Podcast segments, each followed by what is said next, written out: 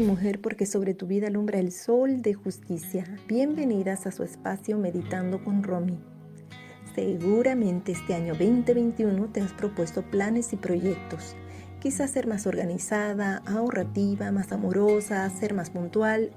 Te invito a ser una hija de Dios presente. ¿Has escuchado ese término? Tuve un padre o madre presente pero ausentes emocionalmente. ¿Sabías que este patrón de conducta se repite en el área espiritual como hijas de Dios? Sí, Jesús lo dijo. Este pueblo de labios me honra, pero su corazón está lejos de mí. Es decir, este pueblo está presente, pero su corazón ausente. Admiro al salmista David que siendo pastor de ovejas, hombre de guerra, escritor de poemas, ayudador de sus padres y todas las demás funciones que desarrolló en cada etapa de su vida, decía en el Salmos capítulo 5 versículo 3, Oh Jehová, de mañana oirás mi voz, de mañana me presentaré delante de ti y esperaré, de mañana estaré presente, seré un hijo presente delante de ti. Ahora bien, dispón de respirar la dulzura y la conexión emocional que tenía David con Dios. Capítulo 5, versículo 1 de Salmos. Escucha, oh Jehová, mis palabras, considera mi gemir.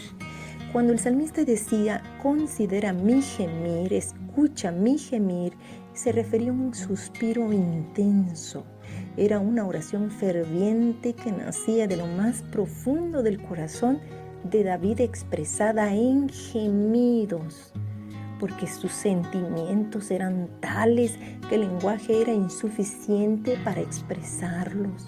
¡Qué conexión! ¿Recuerdas a Ezequías cuando la tristeza le impedía hablar claramente? Le sucedió algo similar. Él dijo, chillé como golondrina, como grulla, me quejé o gemí como paloma. Isaías 38, 18. No era una oración la que, la que hacía David mecánica, ni fría, ni apagada. Era una oración apasionada. Tenía su corazón y emociones conectadas a Dios. David fue un hijo de Dios presente.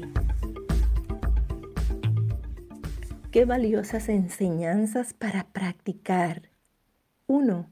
Al estar presentes delante de Dios para ofrecer ofrendas y sacrificios de alabanza, ya sea en un devocional personal o en la congregación, cerciorémonos de estar presentes con la mente y corazón. Número 2. Oremos con pasión y fervor no se embargue la tristeza, angustia o dolor o estemos llorando ante la presencia de Dios, recordemos que el Espíritu Santo ruega por nosotras con gemidos que no pueden expresarse con palabras. Romanos 8, 26 y 27 dice, mas el que escudriña los corazones sabe cuál es la intención del Espíritu, porque conforme a la voluntad de Dios intercede por los santos. 3. Involucremos a Dios en proyectos y planes. Si las muchas ocupaciones nos han orillado a ser hijas ausentes, busquemos argumentos para ser hijas presentes y estar emocionalmente conectadas con Dios. Finalmente, David oró, guíame Jehová en tu justicia, causa de mis enemigos, endereza delante de mí tu camino. En otras palabras, dijo, Señor, sé tú mi guía para que no sea mi carne ni el enemigo, ni mi autosuficiencia por la que me equivoque y me lleven a tomar decisiones equivocadas. No te pido que aplanes el camino ni que lo hagas fácil, solo te pido que aclares mi camino. ¿No es maravilloso? Hagamos propia esta oración al realizar nuestros planes y proyectos. Jehová te bendiga y te guarde. Jehová haga resplandecer su rostro sobre ti, tenga de ti misericordia.